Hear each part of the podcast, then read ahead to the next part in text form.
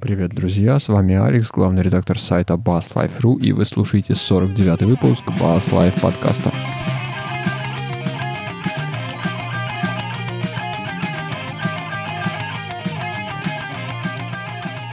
Давайте пройдем сегодня по нашим темам. Тем у нас сегодня подобралось, ну, как всегда, не очень много, но они такие болтливые, можно болтать и болтать, сколько влезет.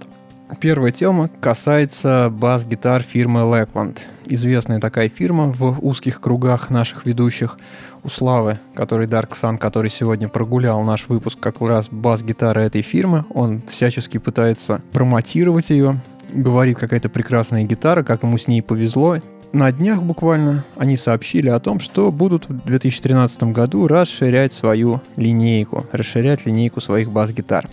Предлагаю немножко о фирме поговорить. Я думаю, не многие знают о ней. Несмотря на то, что делает она очень качественные гитары, она как-то в наших краях не особо известна по сравнению с теми же фендерами, кортами и банезами. Какими-нибудь зомби. Да.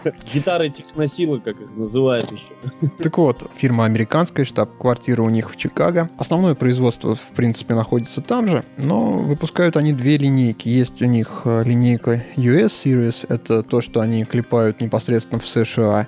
И есть э, Skyline Series. Это гитары, которые производятся вот как раз за пределами США, в Индонезии. В Индонезии эта фирма стала довольно недавно производить э, гитары, где-то в 2008 году, по-моему, производство туда переехало. Производят они гитары в основном такого премиум-класса, ну, американские. Я бы не сказал бы, допустим, по поводу премиума, потому что как бы у них линейка, так сказать... Ну, вот Skyline, которая, она, да, индонезийские гитары, они доступны, а вот американские, они все-таки позиционируются как, э, ну, наше все, не побоюсь этого слова. Вообще фирма да. довольно стрёмненькая. Они начали с того, что скрестили Fender с Music Man. Если посмотреть на их вот эти гитары, которые в линейке представлены, то очертания прям угадываются на раз. Но как-то так получилось, что дело у них пошло. Довольно много гитар они наклепали уже с 94 -го года. И вот сейчас тоже представили общественности несколько новых инструментов. Ну, прежде всего, давайте вот э, поговорим о такой гитарке. Сейчас я в чат дам ее изображение, чтобы понимать, что это и зачем это. Это гитара Skyline серии, то есть это индонезийская гитара. Называется она... Ой, у них с названиями просто запара какая-то. 44-01 Deluxe. Как они называют гитары, я так и не понял. Первые две цифры это число струн, то есть 44 это четырехструнная гитара, 55 а, это пятиструнная гитара, а вот что значит две следующие цифры, это вообще никому не известно. Это, видимо, количество нот, которые играются. Ну, как-то вряд ли. 0,1 одна нота, что ли? Ну, типа, это, знаешь, номер там пустая струна и на первом ладу так. это для самых таких прогрессивных называют да. шуточно в интернете. Гитарка интересная. На самом деле это переделка более старой модели. У них уже было нечто подобное. И вот они решили немножко ее навернуть. Сделали гриф, на гриф накладку из палисандра. Сделали на деку тоже, вот видите, она такая какая-то странная, непонятная. На трухлявый пень похожая, как я называю такое, такое дерево. Это клен, накладка из клена сверху, на деку приклеена. Смотрится довольно, ну не знаю, мне не нравится, как такие деки смотрятся. Мне, кстати, наоборот э, нравится. Вот я, допустим, против кра- крашеных гитар. Мне не нравится. Я люблю вот рисунки дерева самого. Ну, не такие рисунки. Там мне нравится, когда там клен, допустим, как же он называется? Ну, когда вот такие поперечные там линии идут, no, no, no. более-менее, еще можно поговорить. А вот так, когда не пойми что, под углом срезано и как будто... Был у меня старый стол полированный, на него там капнули чая. И вот получились такие разводы. Ну, не знаю, на любителя. Я явно не любитель. Гитара довольно интересная, установлены звукосниматели Бартолини. Вообще, Лекланд на все свои инструменты в основном ставит эти звукосниматели. Хипшотовская фурнитура. Ну и вот, обратите внимание, такой овальный бридж кастомный, они сами, по-моему, его изготавливают. Вот как раз отличительная черта Лекланда, он на всех их бас-гитарах присутствует именно вот в, с такой овальной подложкой. Еще удивительное, интересное очень такое отлич, отличие между четырех- и пятиструнным инструментом, то, что у четырехструнного инструмента мензура 34. А, да. А, а у пятиструнки 35, при том, что на четырехструнной 20 ладов, а на пятиструнке 22. Вот это, по-моему, тоже такое небольшое издевательство, ну, честно говоря. Приходится еще помимо выбора струн еще обращать внимание на количество ладов. Ну, конечно. Ну, почему? Да, кстати, ладно. Я не знаю, кто обращает внимание на количество ладов особо. Я, допустим, мне изначально нужен... Ты играешь на 22-м ладу что-то? Я играю на 24-м, к примеру. Я много, я использую ну, очень много после. Извращенец. Да, да ладно тебе, мне нравится. Найми второго гитариста, проще будет. Зачем? Я и так ну, не знаю. Это все от лукавого, мне кажется. Цена на эти инструменты 850 и 900 долларов, ну там плюс-минус копейки, соответственно, на четырехструнную и пятиструнную версию. И еще одна новость. Вслед за этой гитарой они расширили и американскую свою линейку. Не знаю, ты успел, Паш, посмотреть или нет, потому что я буквально вот сегодня уже перед, перед самым подкастом наткнулся на эту новость. Выпустили они американский Lackland 44 AG. Это уже гитара, ну, по-настоящему премиум класса. И гитара, я скажу тебе, очень интересная. Ну, во-первых, если так на нее посмотреть, то прям угадываются очертания джаз-баса. Да, прям классическая жаба, честно говоря. Да, 70-х годов как раз вот они такие были. Но тут не все так просто. Интересно, что звукосниматели тут стоят обманки. Если на джаз-базе стояли coil звукосниматели, ну и вообще вот в таком форм-факторе обычно coil выполняются, то это хамбейкеры. Не знаю, почему они так решили, но видно, чтобы дизайн сохранить. Интересная фишка, эта гитара имеет встроенный преамп. Есть, как видите, регулятор тут, э, ну, как бы громкости можно работать в пассивном активном режиме. Чтобы запустить активный режим, нужно вот вверх потянуть регулятор громкости, он так щелкает, поднимается вверх, и у вас включается предусилитель встроенный, и гитара работает как активная.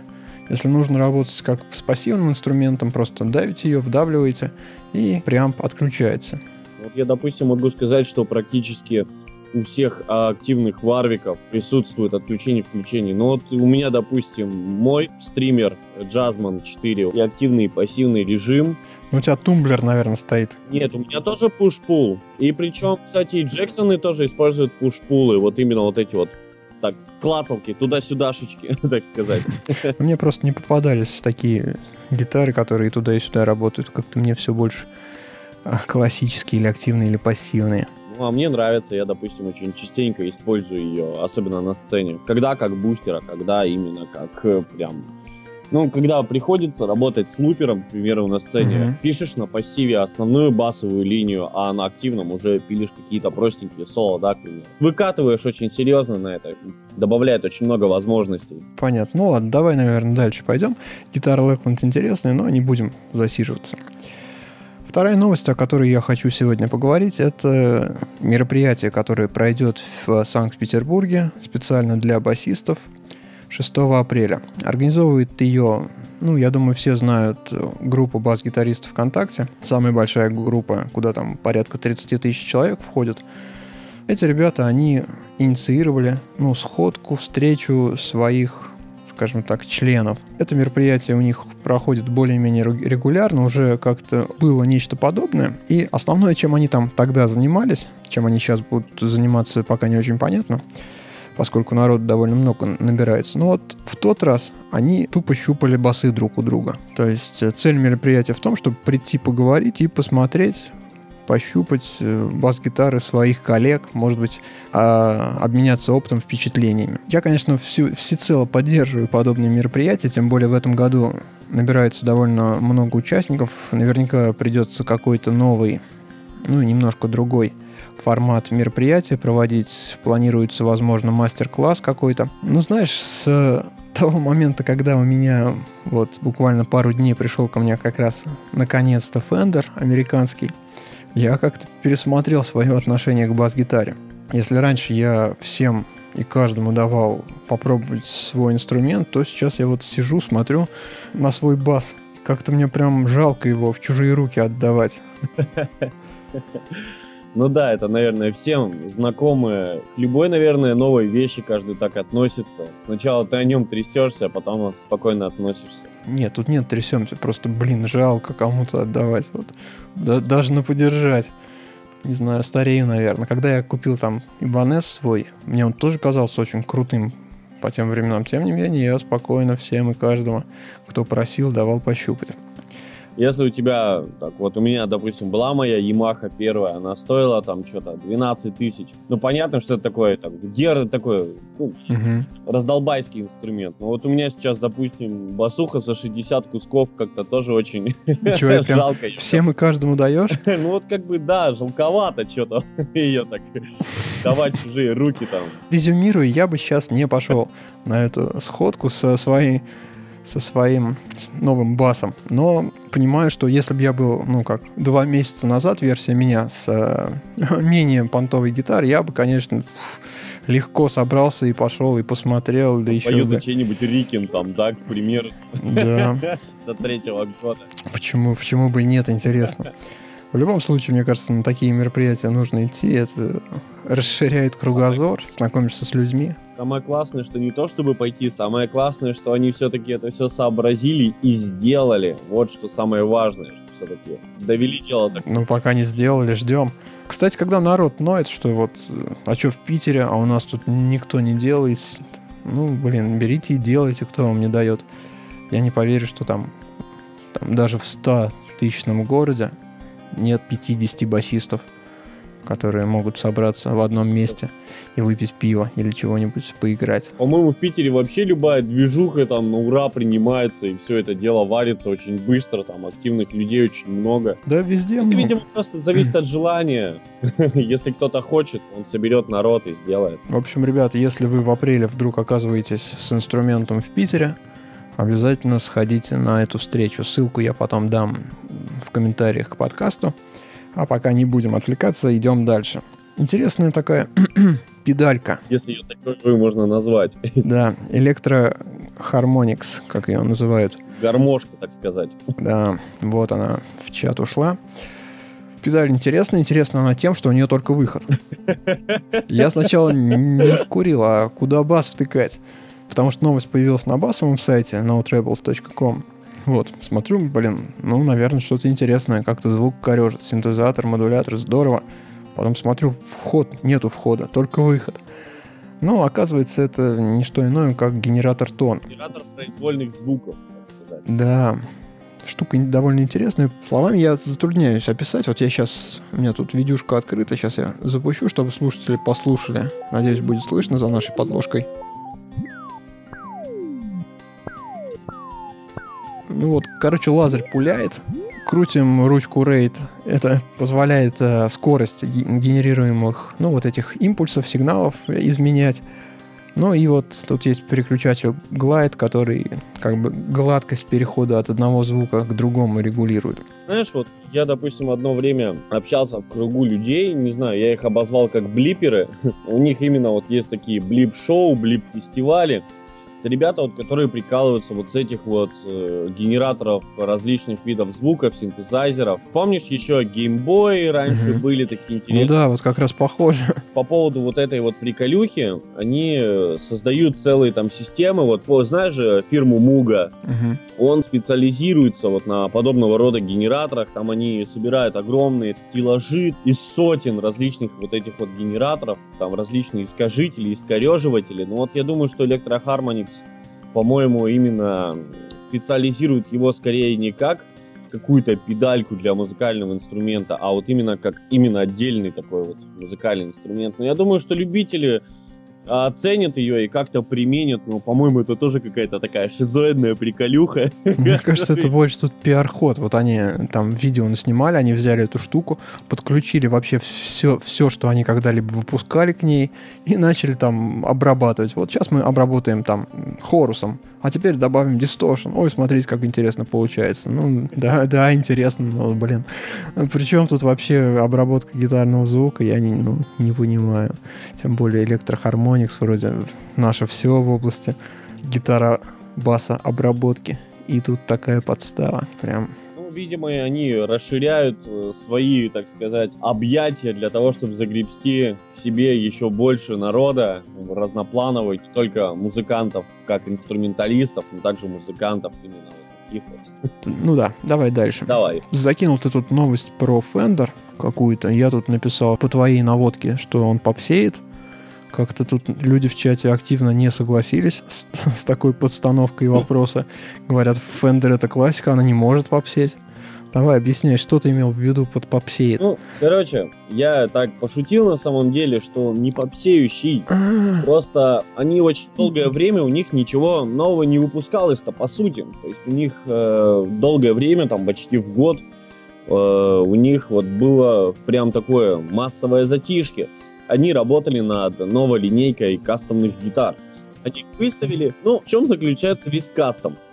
Мы видим ту же самую классику, мы видим то же самое количество ладов, всю, ну, ну, все то же самое, ну, как было, так и осталось на протяжении уже многих десяток лет. Просто теперь они начали очень плотно, так сказать, работать с сеймурами, стали на свои гитары ставить сеймур Дункан различного рода звукоснимателя. И что очень интересно, для меня вообще было, честно говоря, шоком, вот, потому что они как бы не отходили от своей, так сказать, романтики древесной. Тут они начали использовать в своих гриф, э, грифах графитовую прослойку. Нет, они давно используют на некоторых моделях. Ну, эти модели тоже были сугубо кастомные, а теперь еще вот этот кастом-шоп, как я понял, еще из добавочных каких-то материалов, что они еще собираются это все поставить на плотный конвейер. Вот я сколько слушал, допустим, какие-то инструменты, где графитовые вкладки, у них какой-то пластмассовый отзвук, что ли, он как-то вот суховат, что ли, ну, вот на мой взгляд. Но вот Fender вот со своим вот этим вот позицией, самые жирные инструменты, самый классический, вот этот вот прессовый рык и вот графитовые вкладки. Я что-то, честно говоря, не понял, зачем они это сделали. Кстати, теперь еще у них будет э, активные звучки еще стоять. Ну, это давно Deluxe серия. Но Это конвейерная, она с активными звукоснимателями идет. вот я вот сколько сталкивался, я только с пассивами, ну я как бы с американцами, с классикой, я как бы. Ну, я тебе говорю, вот э, Fender... Ну, короче, Deluxe серия, вот которая идет. Ну, Precision Deluxe есть. Вот, они все с активными зву- звукоснимателями. Можно включить актив, можно пассив. вот, блин, я вот что-то ни, ни разу не попадал, хотя этих фендеров перещупал как бы достаточно. Ну, вот даже делюксы как-то пробовал, да, там с невероятными хамбакерами, с один хрен, что-то все пассивное было. Вон нам Алексей в чате подсказывает, что на американских стандартах давно ставят э, графитовые вкладки. Ну да, мне тоже пришел вот стандарт американский с графитовой вкладкой, я тебе скажу. Ничего так, мне жира хватает.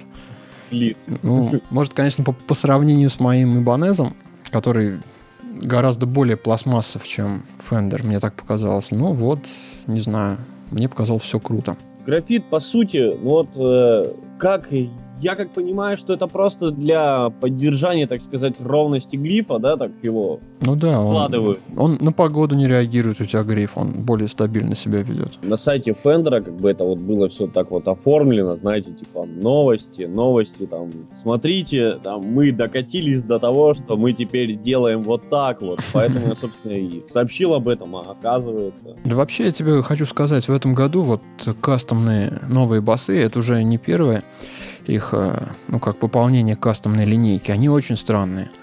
То есть это уже, по-моему, третья очередь. Я в новостях где-то с месяца назад или с полтора писал. Они тоже там что-то переиздавали джаз-басы, ну тоже было странно, потому что непонятно, старые инструменты, тоже кастом. Меня тогда убило, что они короткомензурные делали, я не понимал зачем, вот. Но вроде как вот эти пресижны мне кажутся более интересными, чем то, что было до этого. Вот именно в линейке 2013 года. Наконец-то появилось хоть что-то, что можно Ну, э, более-менее купить. Ну, хотя вот форма грифа классическая, так скажем. Ну, не классическая, старая. Она меня, конечно, убивает. согласен, вообще, честно говоря, вот все кричат, что все плохо, кроме Fender а, держите Fender в руках, и вы почувствуете, что такое там настоящий бас, там удобный гриф. Да вранье это все, мне неудобно. Вот На вкус и цвет. Ну, Еще круто, что у этих Fender ов в какой-то веке джек вставляется с торца, а не сверху. О, кстати, это огромный плюс. Мне всегда это очень убивало. Ужасно неудобно, особенно при работе на сцене, прям угу. некомфортно. Да. И вот еще синий, вот это, которое релик, называется 1951, то есть это вот переиздание баса 51 года, вот синенький, его видят наши слушатели. Если приблизить его, то вот он выполнен в потертости. Ты вот как относишься к такому дизайнерскому решению? Края, они не прокрашены, как будто, как будто он весь там потерт. Искусственно состаренный инструмент. Да-да-да, фурнитура золотая. Ну вот я не понимаю, меня просто бесит. Меня вот, тоже очень как, бесит. Как так? Такое ощущение, как будто взяли, короче, инструмент, он валялся на мусорке очень долгое время, или там где-то у бомжа там под крылом там, и потом его взяли и выдали как новый. Ну, я против. Ой, см- смотри, даже на это, вот первый, второй лад, там как будто грязь под этими. Вот, вот, под, вот, под вот. струнами, блин. Ну, в общем, прекрасные гитары. Нет, ну вот есть, допустим, стиль такой в инструментах, ну и в живописи вообще много. Называется стимпанк. Есть инструменты, выполнены в этом стиле, всякие там странные такие футуристические приколюхи сделаны на корпусе. Они выглядят там, вот я видел недавно линейку чьих-то гитар, выглядящие, знаете, навением сталкера, вот что-то такое, там, какие-то трубки, какие-то там датчики, mm-hmm. какие-то приборчики. Выглядит прикольно, но если только повесить на сцену, на стену, вернее, простите. Вот. То есть в руках держать ее неудобно, потому что эти приборы по-любому будут въедаться тебе в руку, там, при игре упираться. Будут. Надо к разъему подключать что-то. У тебя в руке должны быть технологические отверстия для работы с этим инструментом. Ну, короче, так, каждый, как говорится, издевается как хочет. Ну, кому как комфортно. Зизи Топ вообще прикалываются по мохнатым гитарам. На зверюшках? Да-да-да-да-да. Так знаешь, зверюшку перевернули, засунули дерево и струны натянули. Люблю играть на собачках. Кстати, вот на этом басу над звукоснимателями установлены вот такие накладочки, металлические экраны. Но это очевидно, чтобы фон не ловила гитара, потому что сингл койл, наверное. Да, потому что синглы все-таки действительно они любят ловить все собирать. Вокруг себя. Ну, то есть это вот для этого делается. Кто не знал, знайте. Но зато неудобно теперь подлазить к струнам. Как бы для многих является классика, это упираться большим пальцем в звучок и да. от него играть. А теперь вот стоит такая подстава. Ну, никто не мешает скрутить вот эту штуку. Страх, страх. Страх, ну не знаю. Ну, Маркус Миллер, допустим, не парится, он сколько играет на классике Фендеровской, всегда эта накладка у него присутствует. Он как-то уже пристрастился, что ли. Ну да. Понятно, давай дальше. Да, да, про, давай. Тем более последняя тема у нас такая, ух, какая разухабистая. Ремешок, да. ремешок анонсировал один стрёмный дядя. Как же его зовут-то? Маркус, что ли? Короче, рассказываю и показываю. Следите за пальцами. Есть такой дяденька, и у этого дяденька оказалось очень много присосок. Вот. Он решил, чего добру пропадать, возьму и сделаю такое специальное крепление для гитар. Взял, вырезал из фанерочки треугольничек, ну не знаю, там, наверное, 6 на 6 сантиметров. К каждому углу присобачил по присоске. Эту присоску, то есть вот эту конструкцию, в середине, ну, крепление для ремня, так скажем, повесил.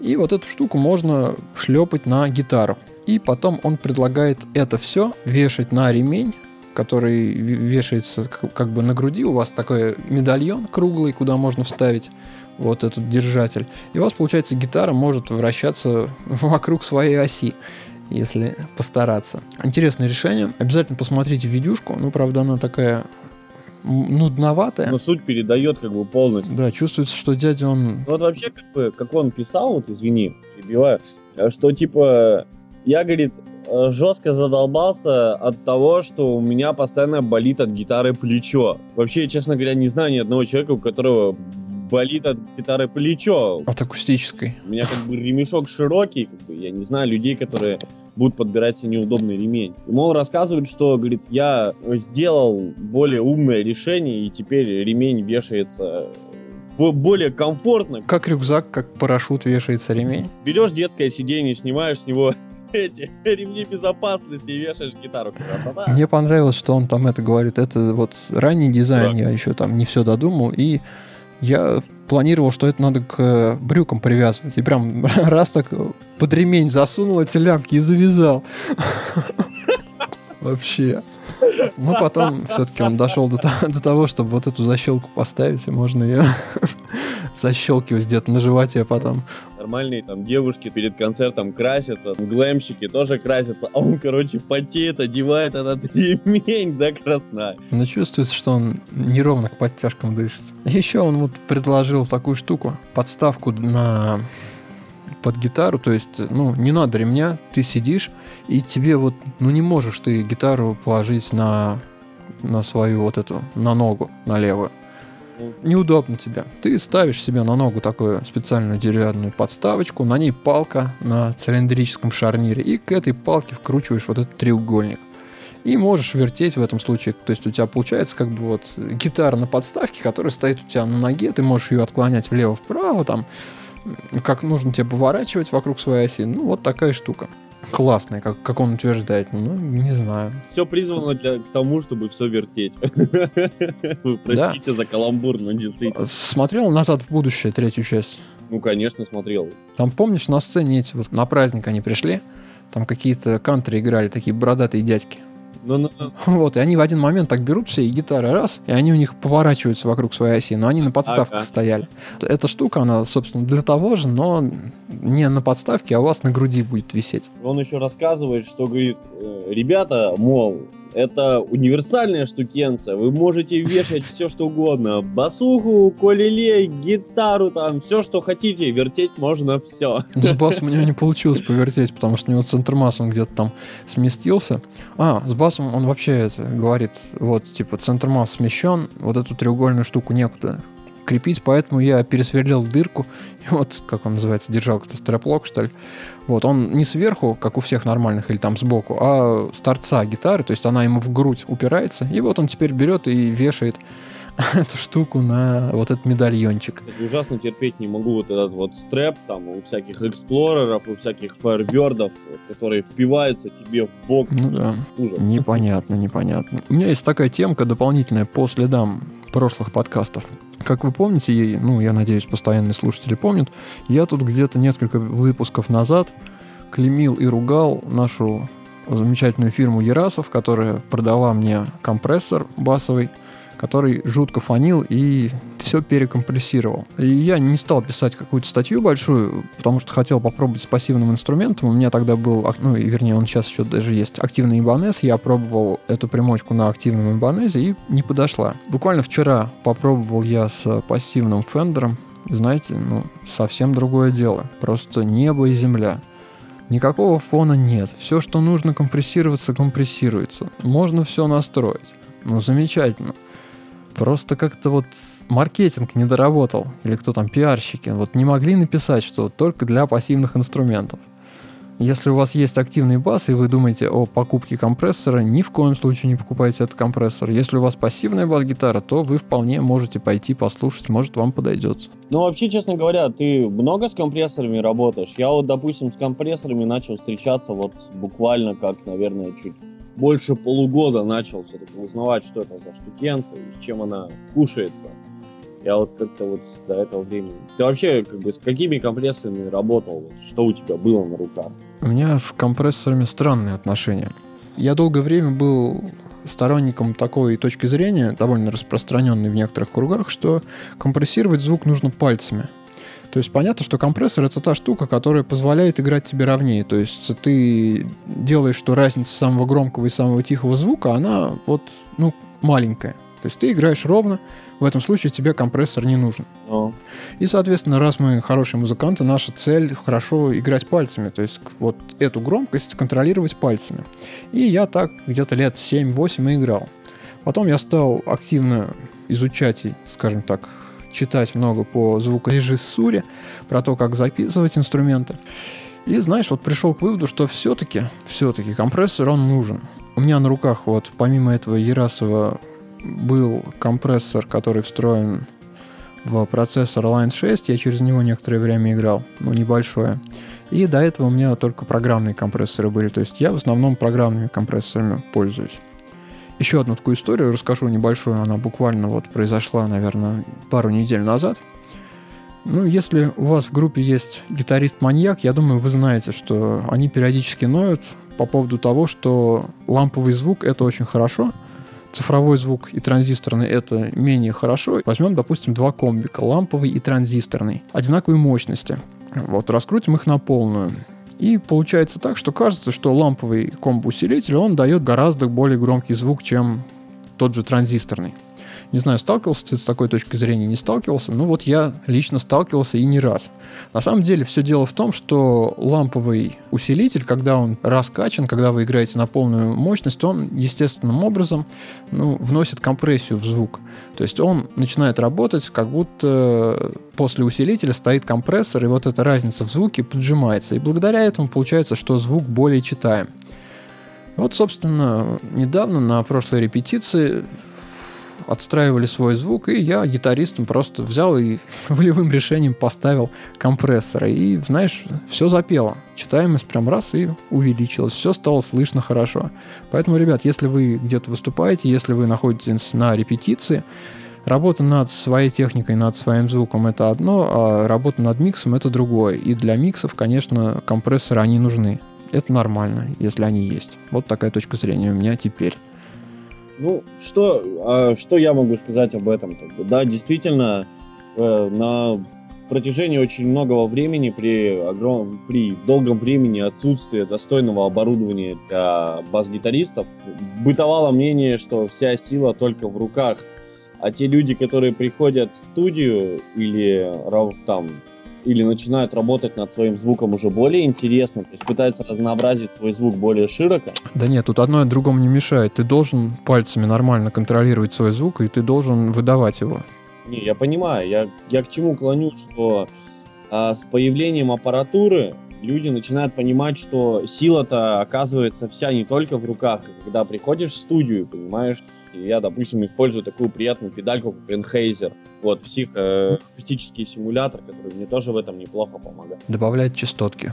У меня тоже есть. Обертончик, я бы даже так сказал. Enhancer. Ну, enhancer они на любителя, то есть иногда они ложатся, иногда нет. Ну да, главное с ними не этот, не, не перестараться, иначе они начнут поедать основной звук. Ладно, давайте закругляться. Вы слушали 49 выпуск Bass Live подкаста. С вами были Алекс и Павел Пчел. Услышимся через неделю в это же время в 8 часов в среду. Всем пока. Пока-пока. Счастливо.